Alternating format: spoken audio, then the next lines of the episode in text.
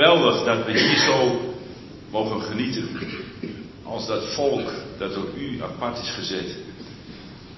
Dat u ons leven geworden bent. En dat we in u onze weg hier beneden mogen gaan. We willen u danken, wat onze Vader voor de Heer Jezus, dat u hem gaf. Het is het geweldig dat we u mogen kennen en dat we dat mogen uitleven hier op deze aarde. U mogen vertonen in ons leven. En we willen u vragen, Heer, ook als we straks de bespreking weer voort mogen zetten, dat u geven dat het zo mag zijn dat we vol van u worden en zijn. En u uitdragen in deze wereld. Een wereld die in duisternis wandelt. En wij als uw lichten hier op, op deze aarde u mogen vertonen. Vragen dat alles uit genade. Amen. Amen.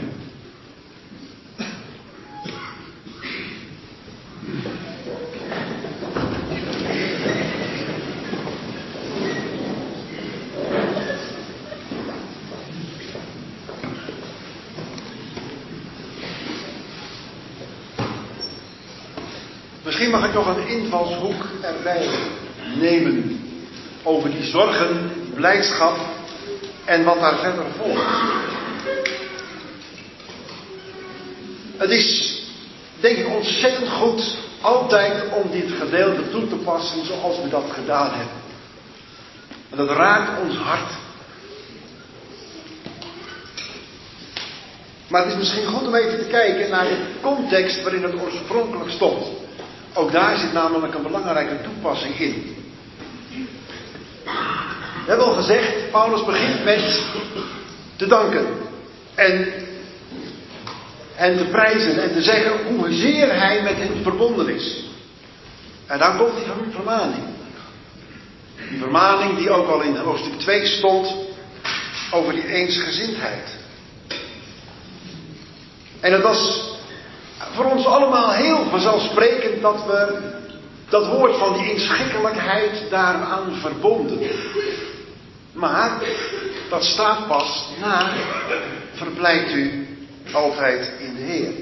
Nog eens zal ik zeggen verblijft. Ik wil er wel even de nadruk op leggen, zegt Paulus. Want die blijdschap er is. En waar bestaat die blijdschap in? Hij bestaat niet in de oplossing van het probleem wat er ligt. Want misschien dat dat nog even duurt. Maar we, beginnen ons alvast in de Heer te verblijven, want Hij het is die goed is en voor ons zorgt en ons altijd de reden geeft om, voor blijdschap. Er zijn heel veel dingen te noemen. En ook dat Hij nabij is. Juist als we die oneenigheid zien, is dat misschien heel erg belangrijk om dat te bedenken, dat Hij nabij is. En ook om dan niet bezorgd te zijn, want dit kan, die oneenigheid, kan grote zorgen met zich meebrengen. Je kunt zelfs rouw voelen soms als die oneenigheid er is. Maar de Heer is nabij. Dus alles wat we hierin beleven, ook bij die oneenigheid die er tussen die zusters is, dat brengen we bij de Heer. Wees er niets bezorgd, dus ook hierin niet. Misschien is dat wel de eerste betekenis van wat Paulus hier zegt. Laat in alles door gebed en smeking met dankzegging. Heer, u gaat hier uw weg mee. En u gaat zorgen dat het goed komt, op welke manier dan ook en op welke termijn dan ook. Maar ik wil het bij u brengen. Ik wil smeken dat het goed komt. En dan is de vrede van God daar. In die omstandigheden van oneenigheid is de vrede van God aanwezig. Ik ga hier mijn weg mee. Ik zal voor u strijden. U zult stil zijn. Wees maar gerust. De vrede van God komt. En het is ook nodig dat hij komt. Dat hij onze harten en gedachten bewaakt. Zoals we dat ook zouden mogen vertalen.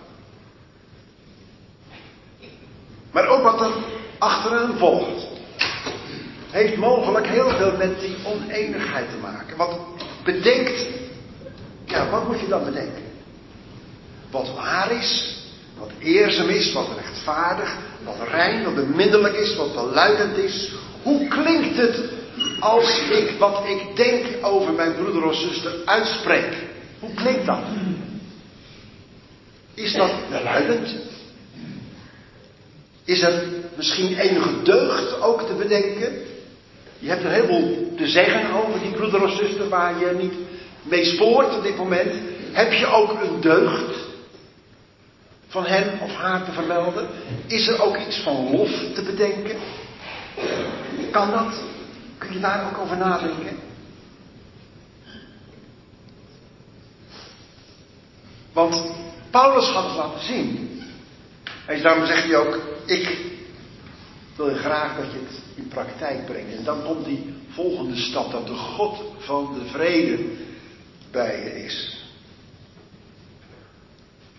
Dat lijkt merkwaardig. Want het lijkt hier wel alsof dat een soort voorwaarde is. Maar het is misschien ook wel zo. De God van de vrede, die ervaren wij niet in ons hart en leven. Als het in ons hart niet in de allereerste plaats vrede is geworden dat we alles bij Hem hebben gebracht. En doordat de, alle dingen die wij aan rare bedenksels hebben, ook bij het kruis zijn gebracht.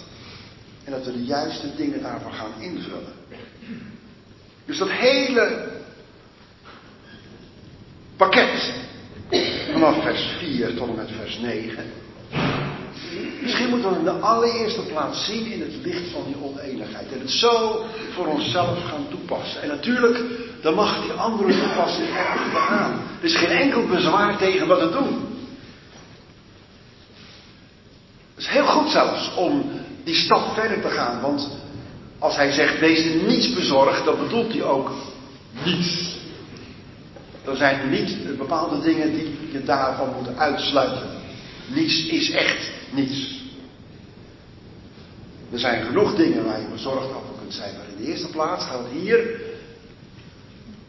over die oneenigheid. Over die, die zorgen die er zijn. En ook dan kun je in de Heer verblijven.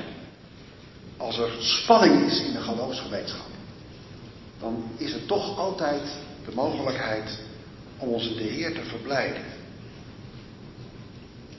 En juist dan is die inschikkelijkheid belangrijk. Juist dan is het belangrijk te weten dat de Heer nabij is op twee manieren. Is al gezegd, maar ik wil het opnieuw zeggen. De Heer is nabij, wil zeggen, Hij is heel dicht bij ons. Zie, ik ben met u alle dagen, hebben we al over nagedacht. Maar hij is ook heel dichtbij in de zin van, hij komt spoedig. En, en hoe kijken we dan? Als we dan daar voor die troon staan. Als we daar dan staan om, en dan of al die dingen openbaar worden, want wij moeten openbaar worden. Ik weet niet hoe, hoe jullie daar naar kijken.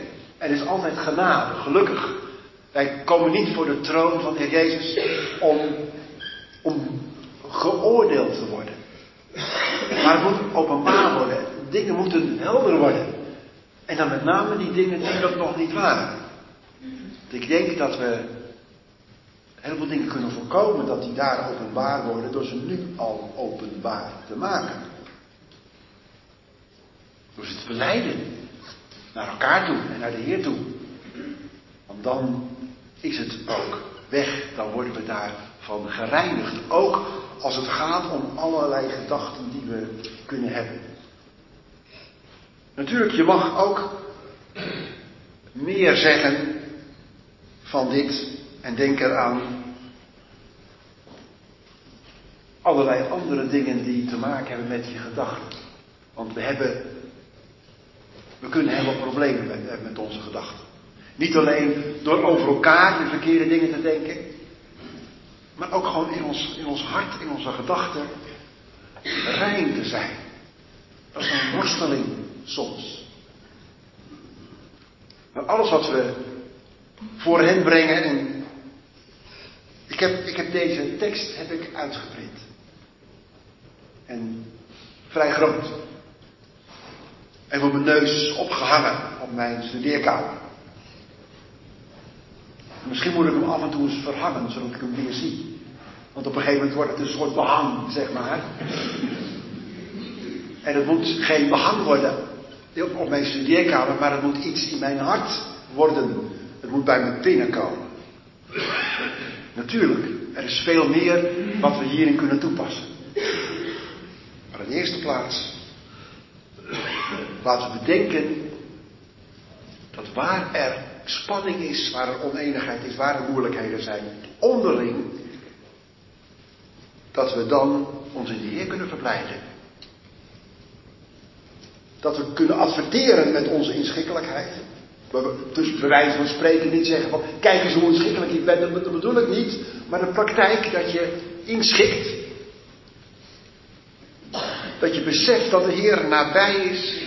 En dat, er, dat Hij spoedig staat te komen. Dat we dus niks hebben om ons eigenlijk zorgen over te maken. Want, daar wil ik dan mee besluiten. Er is een moment dat we samen met de Heer openbaar worden. We komen eerst voor zijn troon. Openbaar, wordt alles openbaar wat er in ons leven nog niet openbaar is geworden. En we we dingen wegdragen. We krijgen loon. En hoeveel? Ja, dat weet ik niet precies. Maak me geen zorgen over eigenlijk. Ik wil de Heer dienen. Zo goed mogelijk. Maar er komt ook een moment dat ik met hem openbaar word. 1 Petrus 1 vers 13 staat het. Tweede Thessalonicense brief, de laatste vers van het eerste hoofdstuk, staat het ook. We worden met hem openbaar. Er zal gezien worden wie hij is. En ik vind dat zo gek, wat er dan staat. Dat in mij gezien zal worden. Vandaar dat Petrus ook spreekt van de genade die u gebracht wordt bij de openbaring van Jezus Christus. De Heer is nabij.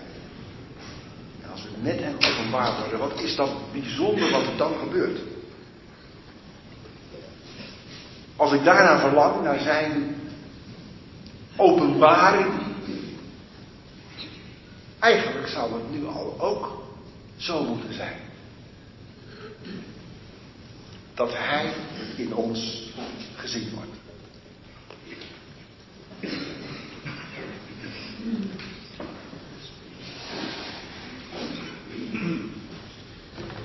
De hele versen van 1 tot 9 worden geplaatst in het licht van de eeuwigheid. Wij vinden in deze brief een man voor onze harten, die met de hemel in zijn hart, die over deze aarde gaat. En alle moeilijkheden worden geplaatst die wij op aarde beleven, in het licht van de eeuwigheid. Dat is heel belangrijk, want dat is ons probleem vaak.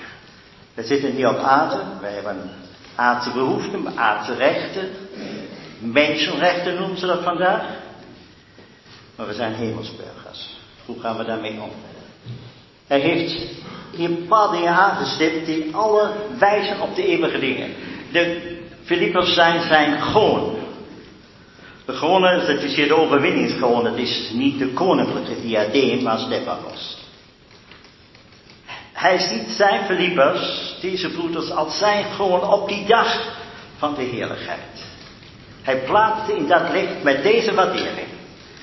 En als het gaat om het probleem tussen die twee zusters, geeft hij één tegen, waar hebben we nog niet over gehad, het boek des levens. Daar staan ze in. Wat betekenen ze voor God? Wat is het belangrijkste hier? Wat is de belangrijkste vergadering in de wereld? Het belangrijkste is dat jij en ik in dat boek staat. De discipelen kwamen blij terug in Lucas 10 en zegt ze, ons zijn de demonen onderdaan, wij kunnen dat. En hebben we niet iets zo dat we voor de Heer werken en zeggen, nou, zo innerlijk, we zeggen dat niet, we zijn weer geleerd dat niet de duivel te zeggen, maar we zijn soms heel trots wat we bereikt hebben. Maar dat is niet belangrijk. De Heer zegt, dat is niet belangrijk. Belangrijk is dat uw naam in de hemel staat. En dat zijn die dingen waar wij mee bezig zijn. De meeste problemen in vergadering ontstaan op jaloersheid, op een beetje koppigheid in de dienst, dat wij ons te belangrijk vinden en geen stap terug kunnen doen. Maar als het gaat Het gaat erom dat de naam van de mensen in dit boek komen. Dat is het belangrijke in de vergadering. In uh, Koningin, Eerste Koningin 3, er komen twee vrouwen naar Salomo. En daar zie je iets van inschikkelijkheid. De ene heeft haar kind verloren en de andere heeft het gehoofd. En Salomo in zijn wijze zegt, laat die kinderen maar delen, dat kind delen, dan krijgt iedereen de helft. En Salomo maakt iets wakker. De ene vrouw, geef het haar, geef het haar, ik hoef het niet meer, ik wil het niet meer. Want wat wilde zij? Ze kon het kind opgeven. Want haar diepe wens was dat het leven bleef. En gaan wij zo in elkaar, in de, onder elkaar in de vergaderingen, in ons leven om. Dat het belangrijke is dat jou en ik, onze kinderen, onze buren in dit boek komen. Dat wij zo leven. En dan wordt dat wat wij in vers 4 vinden, een centrale vers.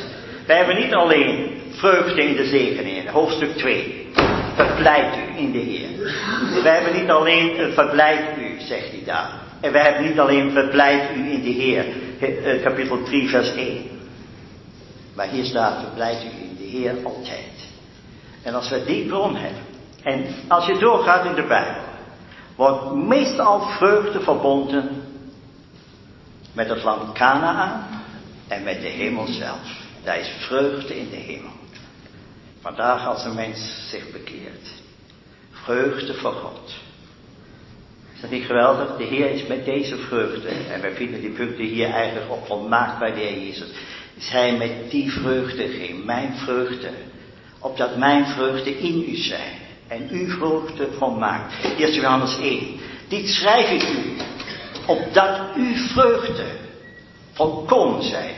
En wat is die vreugde? Gemeenschap met de Vader en de Zoon, een stuk van de hemel. Daar begint het. En als je dat hebt, die schat, dan heb je geen moeite, zoals de rijke jongeling, die heeft die schat niet gezien. Die kon niks opgeven, die moest op de rijkdom, die moest die houden. Maar als je dat geleerd hebt, dan kun je met die rijkdom, kun je die mest van deze aarde, de rechten opgeven, inschikkelijk zijn. Daar hoef je niet op je rechten te bestaan. Daar hoef je niet ontevreden te zijn. Dan kun je tevreden zijn met het lot dat de Heer toegemeten heeft. Het staat hier bekend wordt. Als je dat ziet, dan ervaar je de nabijheid van de Heer. En je weet dat de Heer op een dag alles juist zal maken. Je moet soms dingen verliezen. Je moet soms je recht opgeven. Maar hoe mooi is het dan dat de Heer nabij is. En als je dan zorgen hebt, die mag je bekend maken voor God. Het ene wordt bekend en dan mag je bekend maken voor God. Ik vind dat zo mooi. Wij hebben vaak in onze geweten aanwijzingen aan God. Je moet het zo en zo doen. Maar hier leg je het neer voor de Heer. En daar is nog een stuk bij, dat wordt hier niet genoemd. Maar bij de Heer Jezus zie je dat in de tuin van Gethsemane. Hij legt het voor zijn vader. Bewaar mij voor dit uur. Maar hij zegt iets erbij. Maar uw wil geschieden. De vrede van God, die komt niet. Als we dat niet erbij voegen. Als we het echt afgeven. Die voeten van de troon van God. En de vrede van God. Is dat niet iets geweldigs? Als je openbaring 4 leest. Dan komt hij in de hemel, Johannes. En hij zag een troon. En die was niet leeg. Daar zat iemand. De troon van God, die staat vast. En het geeft geen probleem op aarde, die ik of jij hebt, die deze troon onrustig maakt. God staat daar volmaakte vrede. De wielen die draaien, Ezekiel 1, die gaan zijn gang. Niks ontklimt of uh, uit zijn ogen. Hij ziet alles. De vrede van God. En als we zo vrij zijn, dan komen we bij die laatste punten 8 en 9. En dat betekent niet dat wij dat, wat hier staat, overigens alles wat waar, alles wat eerzaam enzovoort is, dat bedenkt. Nu gaan we in de wereld en kijken wat er goed is en dat houden we vast. Dat zijn we bezig. Nee, dat gaat het niet om. Wat we hier hebben, is dat wij vrij worden in de wereld van God in te deugen. En alles wat waar is. Al zie ik dat bij mijn alles wat waar is, dan weet ik dat is de vrucht van de Heer Jezus. Die de waarheid is. Die volmaakt echt was. Alles wat liefde is, enzovoort. En als we daarmee in een lijn met God gaan, waar God mee bezig is, dan is de God van de vrede met jou en met mij. Dat is al hemel hier op aarde. Als wij met deze eeuwige God op een onrustige aarde in de vrede gaan met de God van de vrede. Henoch wandelde met God. En op een dag was hij te huis. Verheugen we ons niet op die moment dat het zo'n zachte overgang is in het huis van de Vader.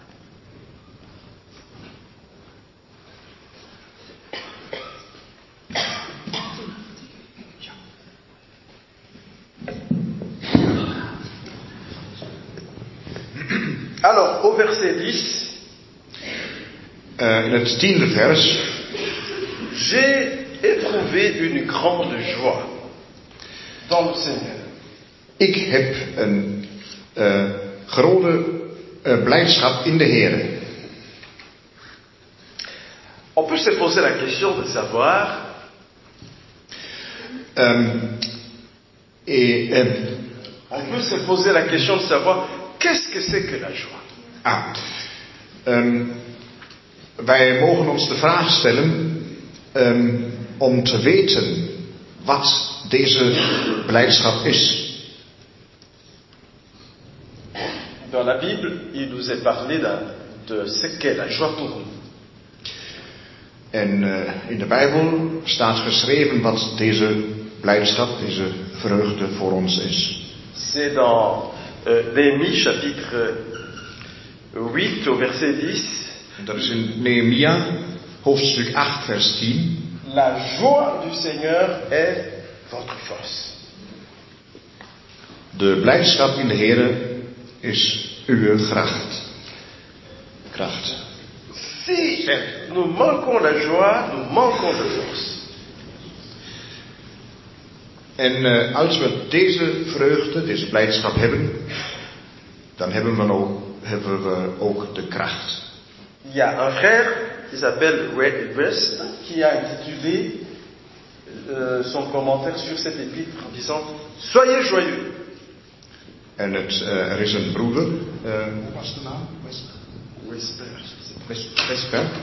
En hij uh, schrijft uh, dat um, wij, Soyez joyeux. dat wij um, ons uh, verblijden zouden. Alors, si la joie est une force pour nous, c'est en même temps un objectif du Seigneur. En als de vreugde voor ons een kracht is, dan is dat ook iets wat de Heer bedoelt. Euh, dans euh, Jean chapitre 17, verset 13, In Johannes 17, vers 13, le Seigneur demande à son Père que sa joie soit parfaite en lui. Daar is het een uh, vraag die de Heer Jezus aan zijn Vader richt, dat wij, of dat zij, de jongeren, de, de discipelen, um, blijdschap hebben. Alors, c'est une épître qui est mais imprégnée de, de exhortations à la joie. En deze um, brief is uh, een brief die ons vermaant blij te zijn, Et ici au verset 10, il est dit, pas seulement la joie, mais une grande joie. En in vers 10 hebben we niet alleen een blijdschap, maar een grote blijdschap.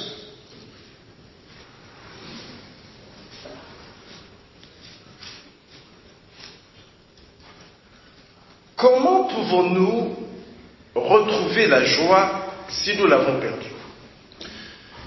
En hoe mogen wij de vreugde terugvinden als we ze hebben verloren? Parce qu'il y a beaucoup de, d'obstacles à la joie ou des voleurs à la joie. Des voleurs de joie. Want er zijn eh, niet alleen ehm, belemmeringen, maar eh, mensen die de, of dingen die de vreugde roven. Ce chapitre 4 nous montre euh, quelques obstacles à la joie. In deze hoofdstuk 4 vinden we ehm, enkele ehm, belemmeringen die deze vreugde ophouden. On a parlé déjà au verset euh, 3 de conflit. We hebben reeds gesproken in vers 3 over de conflict. Et puis, euh, nous avons parlé aussi principalement de soucis, verset euh, 6. En later in vers 6 eh, hebben we de zorg. Plus loin, on verra verset 11, 12, les circonstances. En in de, in de versen 11 en 12 vinden we de omstandigheden. Alors, comment retrouver la joie Hoe mogen we de vreugde, de blijdschap terugvinden? On nous a donné une première réponse, c'est qu'il faut se réjouir, nous pouvons retrouver la joie en pensant que nos noms sont inscrits dans le livre de vie. Dans Luc 10, le frère a fait allusion à cela. En we hebben gezien dat eh, de blijdschap. eh, de discipelen hadden in Luc 10 een blijdschap, maar die was, was niet gebonden aan het feit dat ze, dat ze geschreven zijn eh, in het boek van het leven. Deuxième, et c'est important, euh, deuxième chose, En het tweede, dat is belangrijk, c'est que la joie, je peux la retrouver, euh, pas seulement la joie, mais une grande joie, eh, dat ik de blijdschap mag terugvinden en dat het ook een eh, grote blijdschap is. dans Luc chapitre 2, verset En in Lucas hoofdstuk 2, 10 et 11, de versen 10 en 11, Les anges disent aux bergers, je vous annonce une nouvelle qui sera un sujet de grande joie. waar de engelen aan de herders ehm, iets verkondigen dat een, eh, dat een eh, boodschap van grote blijdschap is. Il vous est né dans la ville de David un sauveur, le Seigneur. En dat is dat eh, in de stad van David een redder is geboren, de Heer. Joie, pensez au Seigneur. Dat is een onderwerp van grote beleid- blijdschap aan de Heer te denken. Un frère, dans, euh, un frère euh, qui vivait un temps de conflit dans son assemblée, Een broer die een conflict in, zijn of in de vergadering waar hij was beleefd had, s'est vu approché par un autre frère eh, is naar een ander broer toegegaan. Au moment où il y avait une chaude discussion dans l'assemblée. En eh, in deze ogenblik eh, was er een grote discussie in de vergadering. Un frère lui dit, mais, mais qu'est-ce que tu penses de ce qu'on est en train de dire Dis un mot, dis aussi ton opinion. En dan heeft hij aan deze broer gevraagd: Ja, wat denkt u in deze opzicht? Wat is eh, uw mening? Alors il est resté silencieux puis il a dit, frère, En eh, hij heeft gezwegen en dan heeft hij gezegd: Broeder, laissez-moi penser au Seigneur. Comment il m'a vraiment aimé et a pu se donner à moi. Je suis occupé de ces choses actuellement. En dan zei hij tegen die andere broeder: Laat ons denken aan de Heer Jezus, hoe Hij eh, heeft zichzelf vernederd eh, voor mij. Ja, ik weet wel om deze dingen die hier een dis- dis- discussie zijn, maar ehm, dat is niet zo belangrijk. Troisième chose, euh, il me semble que dans Psaume, le psaume 16, verset 11, nous donne encore une réponse. En ik denk ook als, als derde punt dat Psalm 16, vers 11 ons nog een antwoord geeft. Il y a abondance de joie devant ta face. Dat er een overvloedige eh, blijdschap is in het aangezicht van hem. La joie se renouvelle dans un face-à-face avec le Seigneur. Dat is een blijdschap die bij beleefd werd in het aanzien of uh, van aangezicht tot aangezicht met de Heer. Alors, le face-à-face, c'est quoi Van aangezicht tot aangezicht, wat is dat? C'est un moment de prière. Dat is de moment van gebed. Comme nous l'avons dit pour la, la, la paix, donc verset 7, pour la paix. En we hebben gezien in uh, vers 7 uh, hoe het gebed belangrijk is om deze vrede te hebben. Pour la joie, c'est la même chose. Dans la prière. En voor de vreugde, voor de blijdschap is het hetzelfde, het gebed. Mais aussi, alors, dans euh, Jérémie chapitre 15 au verset 16. En in uh, Jeremias hoofdstuk 15, vers 16. Alors, je vais lire ce verset.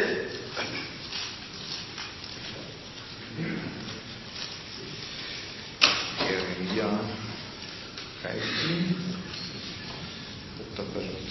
Tes paroles se sont-elles trouvées devant moi? Je les ai dévorées. Tes paroles ont fait l'allégresse et la joie de mon cœur. Zo, 16. Ah. Zo vaak uw woorden gevonden worden, uh, wer, werden, uh, moment, wat is dit? Aat ik, aat ik ze op. Uw woord was mij tot vreugde en blijdschap mijns hartens. Want, want uw naam is over mij uitge, uitgeroepen. Mangez les paroles, pas seulement lire, mais manger, dévorer la parole du Seigneur. Het is uh, niet alleen belangrijk het woord van God te lezen, maar om het te eten en echt te kauwen. Source de joie. Dat is een bron van blijdschap. Nous avons beaucoup de jeunes. Wij hebben uh, een heleboel jongelui. Manger, dévorer la parole de Dieu. Eet het woord van God. Il y aura renouvellement de, de, de la joie. En dat gaat de blijdschap vernieuwen. Et la joie du Seigneur, notre force. En de blijdschap in de Heer is onze sterkte. Ich habe verstanden, dass wir bei Vers 10 sind. Ik heb begrepen dat we bij vers 10 zijn aangekomen.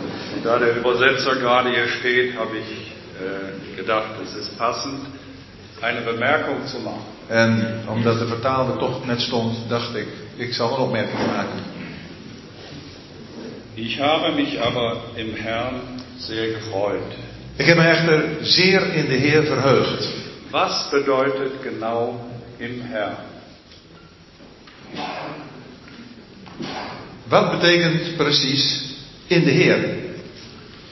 Wir haben gesungen in Lied 243, We hebben in lied 243 gezongen. eins sein im Herrn. Eén zijn in de Heer. Sind wir eins mit dem Herrn Zin, zijn wij één met de Heer? oder sind wir es nicht? Of zijn wij het niet? Was ist der Unterschied? Wat is het verschil?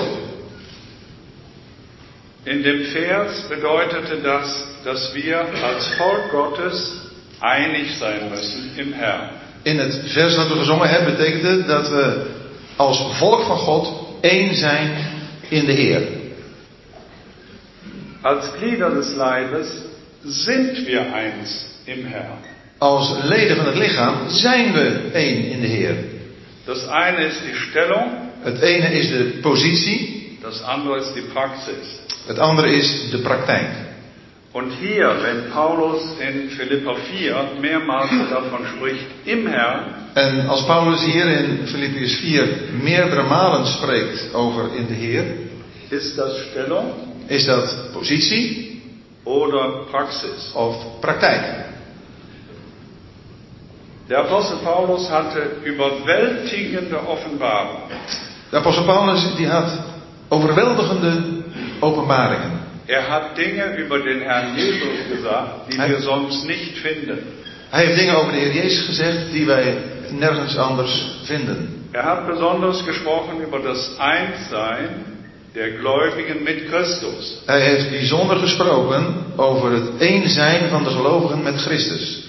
Auch das persönliche Einssein eines Christen mit Christus. Ook over het persoonlijk een zijn van de gelovigen met Christus. Und immer wenn er darüber spricht, dass wir eins sind in Christus, En telkens weer als hij erover spreekt dat we één zijn met Christus, dann sagt er in Christus. dan zegt hij in Christus. Epheser 1, Vers Ephes- 3. Efeziërs 1, vers 3. der uns gesegnet hat mit jeder geistlichen Segnung in den himmlischen Örtern in Christus. Die ons gezegend heeft met alle geestelijke zegening in de hemelse gewesten in Christus. Wie er uns auserwählt hat in ihm vor Grundlegung der Welt. Zoals hij ons in hem heeft uitverkoren voor de grondlegging van de wereld. Vers 6, womit er uns begnadigt hat in dem Geliebten. Het eind van vers 6, waarmee hij ons begenadigd heeft in de geliefde. Zwölfmal spricht der Apostel in Epheser 1 über unsere Stellung in Christus. Twaalf keer spreekt de apostel Paulus in de brief aan de Efeziërs hoofdstuk 1 over in Christus. Wenn wir verstehen, was das bedeutet, revolutioniert das unser Leben.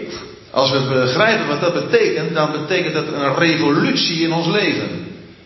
Wir sind ja nicht örtlich in Christus, We zijn niet plaatselijk in Christus, sondern wir sind vollständig eins mit Christus. wij zijn volkomen één met Christus. Und da wir alle Glieder eines Leibes sind, En omdat we allemaal leden van het ene lichaam zijn, sind wir auch untereinander eins. zijn we ook onder elkaar. Daran wird sich nie etwas ändern. Daar zal nooit iets aan veranderen. Und wenn wir uns noch so viel streiten wie Evodia und Syntyche, En of we ook nou nog zoveel ruzie hebben, zoals Euodia en Syntyche, wir bleiben trotzdem eins in Christus. we blijven ondanks dat één in Christus. Und das ist ein ganz wichtiger Punkt in diesem Kapitel. En dat is een heel belangrijk punt in dit hoofdstuk. So sagt der Apostel in Vers 1, so steht fest im Herrn. En daarom zegt de apostel in vers 1, zo staat vast in de Heer. Der Stellung nach sind wir fest in Christus. Wat onze positie betreft, zijn wij vast in Christus. Nichts und niemand je wieder von ihm trennen. Dat niemand of iets ook kan ons van hem scheiden. Aber die Frage ist, ob wir mit Christus leben. Maar de vraag is of wij met Christus leven. Joachim hat eben gesagt, indem er 1. Johannes 1 zitiert hat, Johannes, Joachim heeft zojuist gezegd, bij het citeren van 1 Johannes 1, Gemeinschaft mit dem Vater und seinem Sohn Jesus Christus. gemeenschap met de Vader en met zijn Zoon Jezus Christus. Und wenn wir keine praktische Gemeinschaft mit dem Vater und dem Sohn haben, Als we geen praktische gemeenschap in de Vader en de Zoon hebben, dann ist unser Leben wertlos. dan is ons leven waardeloos. Und deshalb sagt Paulus, fest im Herrn stehen. En daarom zegt Paulus, vaststaan in de Heer. Seid euch bewusst, dass ihr nur in Christus auch praktisch feststehen könnt, in Gemeinschaft mit ihm. En wees er zeker van, wees ervan overtuigd dat je alleen maar vast kunt staan als je in de Heer bent. Dasselbe in Vers 2. En dat vinden we ook in vers 2. Gleichgesinnt zu sein im Herrn. Eensgezind te zijn in de Heer. Wenn ich mir bewusst bin, dass ich in Christus bin, wanneer ik mij bewust ben dat ik in Christus ben, dass er mein Herr ist, dat Hij mijn Heer is, beuge ich mich vor ihm nieder dan buig ik mij voor Hem neer und bitte ihn, mir seinen Willen zu zeigen. en dan vraag ik Hem mij Zijn wil te tonen. Wenn Evodia das macht Als Euodia dat doet, und auch Syntyche, en ook Sintige, sind die Probleme weg. zijn de problemen weg. Im Herrn. In de Heer. Es ist nicht nur Ausrichtung, Het is niet alleen maar gericht zijn, es ist praktische Gemeinschaft. het is praktische gemeenschap. Vers 4, freut euch in dem Herrn. Vers 4. Verblijf u in de Heer. Der Bruder eben hat darauf hingewiesen, dass Jeremia die Worte Gottes nicht nur gehört hat, sondern gegessen hat. Broeder heeft er juist op eh, gewezen dat Jeremia niet alleen maar de woorden heeft gehoord, maar ze heeft gegeten. Du kannst das Wort Gottes nicht lesen, ohne dass es dich in Gemeinschaft bringt mit dem Herrn Jesus. Je kunt het woord van God niet lezen zonder dat het je in gemeenschap brengt met de Heer Jezus. Je meer du das Wort liest, Hoe meer je het woord leest, umso tiefer wird die Freude des te dieper wordt de vreugde. an der Bibel, Aan de Bijbel, in de Bijbel, aber an dem Herrn Jesus. maar ook de vreugde aan de Heer Jezus. Studiere den Epheserbrief und sieh, was Christus ist, Bestudeer de brief van de Efeziërs en zie wat Christus is. und deine Freude wird so groß, dass du sie nicht für dich behalten kannst. En je vreugde wordt zo groot dat je die gewoon niet voor jezelf kunt houden. Freut euch in dem Herrn, Verheug je in de Heer. In der Gemeinschaft mit dem Herrn. In de gemeenschap met de Heer. Und so sagt Paulus selbst hier als Beispiel in Vers 10, ich habe mich aber im Herrn sehr gefreut. En daarom zegt Paulus dan ook in vers 10 als een, een voorbeeld. Ik heb mij bijzonder erover verblijd in de Heer. Ich weiß nicht, wie viel groß die Gabe war, die er bekommen hatte. Ik weet niet hoe groot de gave is die hij heeft gekregen, Paulus, van de, van de Filippenzen. Ob das 500 Euro waren, Of dat 500 euro was, vielleicht 200. misschien 200. Es ging ihm überhaupt nicht um die Gabe. Het gaat hem helemaal niet om die gave. Aber er wusste, dass der Herr sich darüber freut, dass die Philipper das gemacht haben. Maar hij weet dat de Heer zich erover verheugt dat de Filippenzen dit gedaan hebben. Und da er in Gemeinschaft war mit dem Herrn, En omdat hij in gemeenschap was met de Heer, wusste er, wie der Herr darüber denkt. daarom wist hij hoe de Heer erover dacht. Und das hat bei ihm große Freude ausgelöst. En dat heeft bij hem een grote vreugde bewerkt. Geschwister, es geht darum, dass wir mit dem Herrn leben, Broeders en zusters, het gaat erom dat wij met de Heer leven. dass wir Freude im Herrn haben. Dat we vreugde hebben in de Heer. Die Welt, die kippt. De wereld, die kiekt om. Ich bin äh, Banker, das heißt, ich habe eine Banklehre gemacht. Eh, hij is eh, in, in het bankwezen werkzaam geweest. Wenn ich lese, was im Finanzmarkt los ist oder Nachrichten höre, Als ik lees wat er in de financiële wereld eh, omgaat, als ik de, de bankberichten lees, wir stehen nicht am Abgrund, we staan niet op de- aan de afgrond, wir sind schon mit einem Bein drin. maar we staan er al met een been in. Wenn man versteht, was da vor sich geht, dann kann man sehr irritiert sein. Als je, als je eraan denkt wa- wa- waar we voor staan, dan, dan kan je dat behoorlijk eh, prikkelen. Aber wenn ich weiß, dass der Herr im Gericht diese Dinge bringt, Maar als ik eraan denk dat de Heer Jezus het oordeel daarover brengt, dann kann ich mich daran freuen. dan kan ik me erover verheugen. Er ist es, der die Probleme bringt. Hij is het die die problemen brengt. Es wird in den nächsten Jahren sehr, sehr schwer werden. Het zal in de volgende jaren heel, heel zwaar worden. Aber es ist die Voraussetzung dafür, dass der Herr etwas völlig Neues schafft. Maar het is de voorwaarde daarvoor dat de Heer iets totaal nieuws maakt. Himmel und Erde werden erschüttert. Hemel en aarde die zullen eh, bewe- bewogen worden. eh, Die Ordnungen werden zerbrechen. de ordeningen die storten allemaal in. Und wenn alles weggeräumt ist, En alles opgeruimd is, macht der Herr was ganz Neues. dan maakt de Heer iets heel nieuws. Wir stehen kurz vor dieser Zeit. En we staan heel kort voor deze tijd. Man muss blind sein, wenn man die Dinge nicht sieht. Men moet blind zijn om deze dingen niet te zien.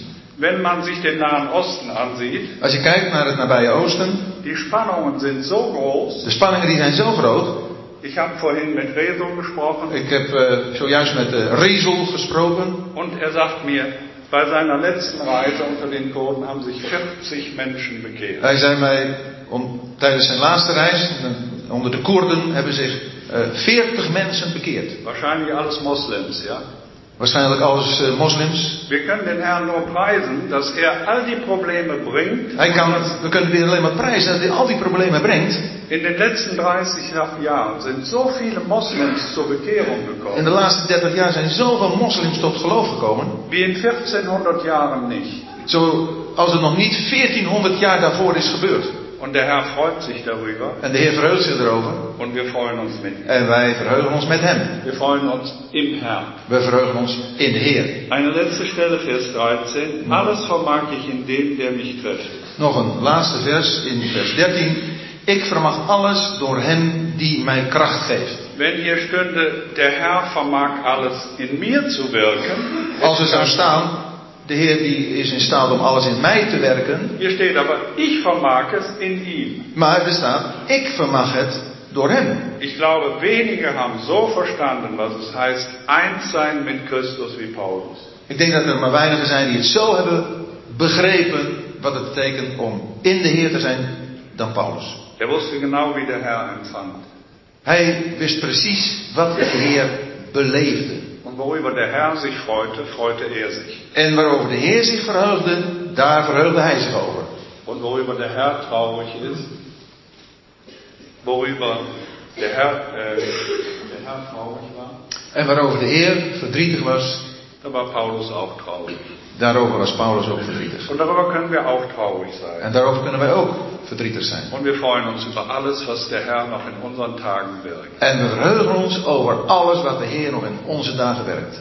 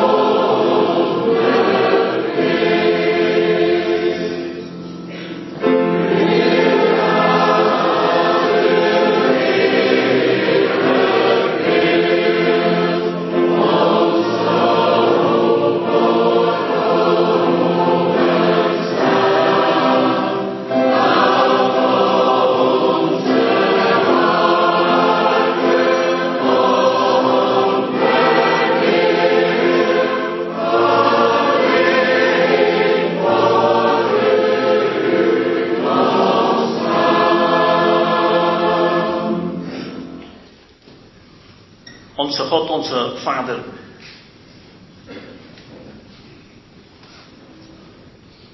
Wat een voorrecht om zo tot u te naderen. Wat een voorrecht om zo als uw kinderen vandaag bijeen te zijn. Rondom uw woord. We hebben gevraagd of u ons wilde leiden. We willen u danken dat u vandaag ook tot onze harten hebt gesproken. U hebt laten zien, in deze laatste dagen, in een wereld verdorven en vol van geweldenarij. Dat u bij u niets uit de hand loopt. En we hebben met dankbaarheid gehoord dat u in deze laatste dagen nog geopende deuren hebt gegeven die niemand sluiten kan. Zo denk aan de problemen van zoveel moslims in Europa. We mogen uw hand zien. Dat u vlak voordat u, Heer Jezus, wederkomt, dat u de laatste bevolkingsgroep, dat duizenden jaren lang verstoken is van het evangeliewoord, nog een kans krijgt. Heer, en terwijl we zien in de christenheid diep verval, ook bij jonge mensen, dat mensen van u worden afgetrokken door de media, door internet, door materialisme, door zoveel dingen. Dat u nog steeds bezig bent om mensen die behouden moeten worden tot u zelf te trekken. We willen u danken dat er blijdschap is in de hemel en dat wij ook die blijdschap hier beneden mogen delen. Maar we hebben ook gedacht aan het vaststaan bij u. Heren, dat hebben we heel, heel hard nodig. We leven in een tijd van falen, van verval. Dat wat we hebben gezien bij Jodia en Sittige, toen waren het maar barsten. Maar wat wij vandaag de dag zien, is vaak een grote puin. En Heer, en u spreekt tot ons om door deze dingen. U roept ons op, ook vandaag, om terug te keren naar de fundamenten. Heer, en we hebben het uit uw woord gelezen. Het loopt u niet uit de hand. U geeft ons alles wat we nodig hebben om weer te mogen ervaren dat we toegewijd zijn aan u. Dat we mogen, ons mogen verblijden te allen tijden in u. Dat we mogen leren als het moeilijk is, als er tekorten zijn, als er gebrek lijden, om Paulus na te volgen. Ik vermag alle dingen in Hem die mij kracht geeft. En in alle dingen ons verblijden. Heer, we willen u danken dat dat mogelijk is alleen als we ons ogen op u richten. We gaan straks weer van hier weggaan naar onze plaatsen. We willen bidden dat de indrukken die we hebben opgedaan, dat we dit niet vergeten. Dat we net als een Mozes die op de berg is geweest, hij zijn aangezicht straalde, dat we toch iets mogen weerkaatsen van die liefde, van de genade, van die heerlijkheid die wij bij u vandaag mochten aanschouwen. We vragen dat hier op grond van genade in Jezus' naam. Amen. Amen.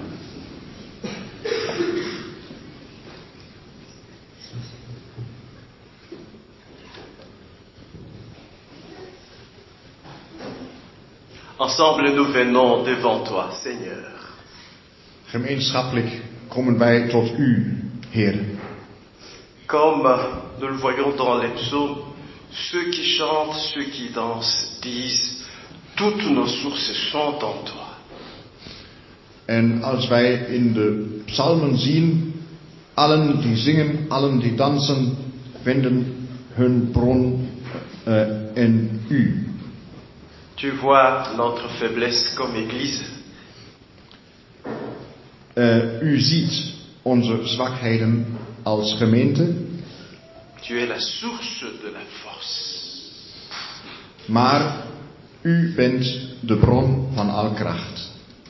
force pour nos enfants, force pour nos jeunes. Bron voor onze kinderen, bron voor onze jongelui. Force pour nos parents qui sont avancés en âge. Kracht ook eh, voor de ouderen eh, die in het ouder eh, ver gegaan zijn. Tu connais nos circonstances difficiles dans ce monde méchant. U ziet de eh, moeilijke omstandigheden in die wij zijn. Monde dangereux, monde d'insécurité. In deze wereld vol gevaar en vol eh, onveiligheid. Oui, donne-nous d'être remplis de ta joie. Ja, geef ons dat wij vol zijn van uw blijdschap. La joie dans la part à prendre dans l'évangile.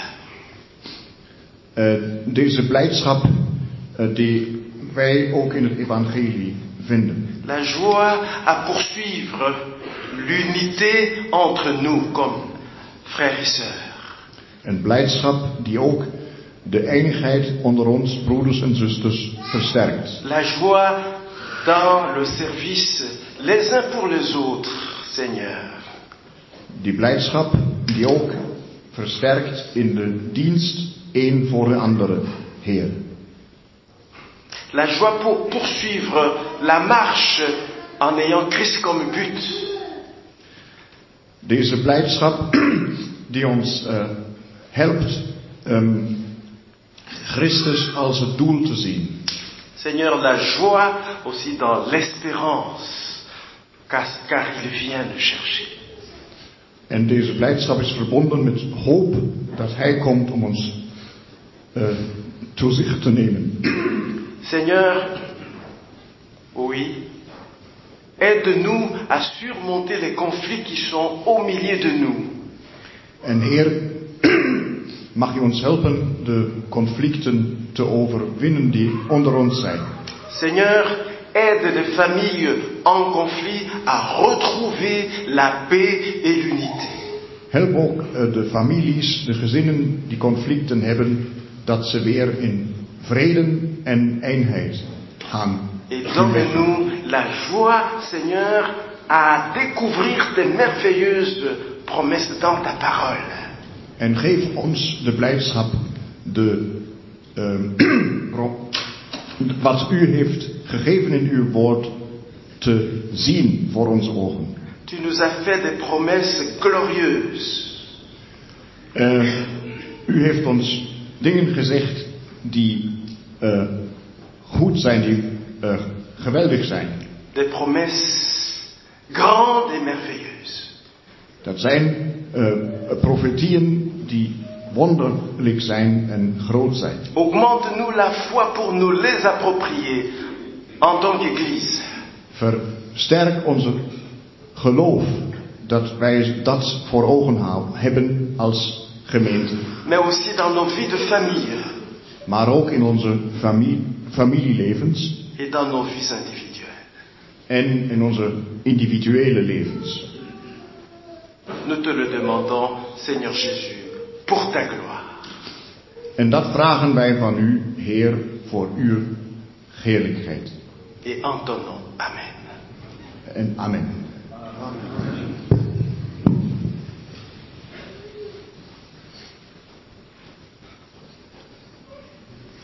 Lieve Vader, willen wij u hartelijk danken voor alles wat u gebracht hebt in onze midden vandaag. U heeft de Heer Jezus voor onze ogen gebracht. Door uw knecht Paulus aan wat hij geschreven heeft in de vierde hoofdstuk. Dank u wel, dat mochten wij zeggen met Paulus en met allerlei broeders en zusters die geleefd hadden in de vroegere tijden in Filippi. En hier in Nederland, dat Hij onze leven is. Lieve Vader, dat de Heer Jezus die voorbeeld voor ons geworden, zo'n nederig leven mogen hebben. Gehoorzaam geweest tot de dood toe. Ja, de dood van de kruis. Daarom hebt u hem hoog verheven, lieve vader. En u heeft hem naam gegeven boven alle namen. Op die naam zal iedere knie zich buigen. Engelen in de hemel, mensen op aarde en ook onder de aarde. En iedere tong zal beleiden, lieve Vader, dat Jezus is Heer tot eer van u. In het derde hoofdstuk hebben we gezien dat Hij is onze doel geworden. En wij jagen naar het doel toe. In de vierde hoofdstuk, lieve Vader, dat Hij is onze kracht. Ik vermag alle dingen in Hem die mij onze kracht geeft. Dan willen wij u hartelijk danken, Heer Jezus, dat u ook onze vrede bent. Dat u degene die vrede verkondigd hebt. Dat u die vrede verklaard hebt. Zo mochten wij ook lezen. Staat zoveel, Heer Jezus. De koor waar ze engelen, engelen geopenbaard werden 2000 jaar geleden. Ere zij God in de hoogte. Vrede op aarde onder de mensen welbehagen. Heer Jezus, op Golgotha, de gerechtigheid Gods en de vrede hebben elkaar gekust. Het geen vrede zonder gerechtigheid van God. Want u, Heer Jezus, als middelaar, u heeft daar op Golgotha, hebt u teruggegeven wat wij geroverd hadden. Ja, nog meer, lieve Heer. Daarom, we zijn verzoend. En we zijn gerechtvaardigd. Door geloof in u. Daarom hebben wij vrede met God. Heer, u heeft het laten zien. Toen de discipelen samenkwamen en de ramen, de deuren waren dicht van de wegen van de angst. En u zei tegen hen, vrede zijt u. En u hebt de prijs ook getoond. Uw oren, handen en uw voeten. En de discipelen werden verblijd. Willen wij aanbidden, Heer Jezus. Willen wij u loven. Wilt ook met ons zijn, Heer. Wilt ook ons ook bewaren. Wilt ook ons ook beschermen. En willen wij vragen, wilt ook ons ook kracht geven, Heer. Om te gaan leven voor u. Alle dagen van onze leven waar u besteden hebt voor ons Heer op aarde. Dank u wel voor de gastvrijheid. Dank u wel voor de zusters, voor de broeders die eten voorbereid hebben voor ons. Zegen hen, lieve Vader. Zegen hun land. Zegen de regering. Zegen onze koning en de koningin en drie prinsessen. Blijf met uw genade, lieve Heer. Het leven van allerlei mensen en kinderen. En laat niemand verloren gaan. Zegen onze Duitse broeders die van de verre kwamen. Die België, Belgische broeders. Zegen ons. En willen wij prijzen voor die eenheid. Dank u wel, lieve Heer. Voor alles wat u gedaan hebt op Golgotha kruis. Amen. Amen.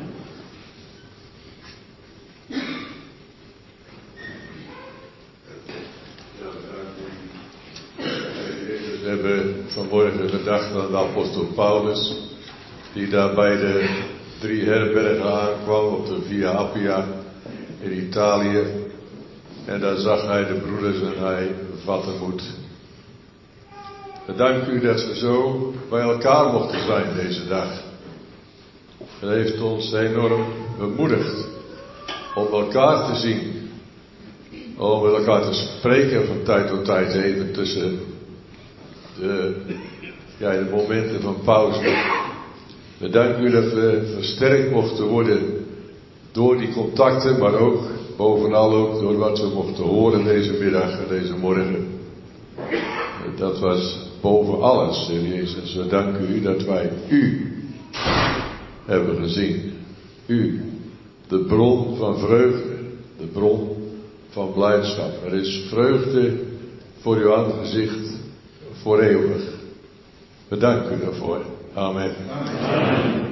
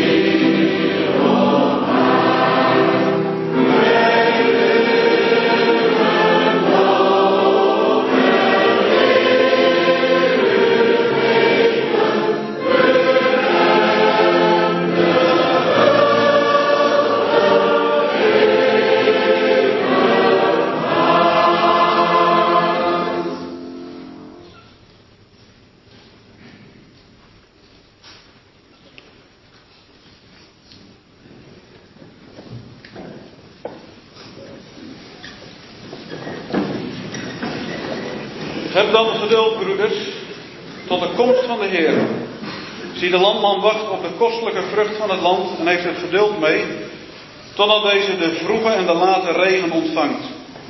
Hebt ook u geduld, sterk uw harten, want de komst van de Heer is nabij. Ik denk dat we deze dag wel extra bemoediging hebben gehad dat wat onze omstandigheden ook zijn, dat we inderdaad erop mogen rekenen dat de Heer nabij is. Dat we elkaar erdoor hebben mogen bemoedigen. Ik hoop dat deze dag ook u ook de contacten heeft mogen versterken. En dat we zo elkaar steeds weer opnieuw mogen herinneren hoe machtig de Heer is, dat zijn troon vaststaat. En dat we inderdaad altijd een beroep op Hem mogen doen.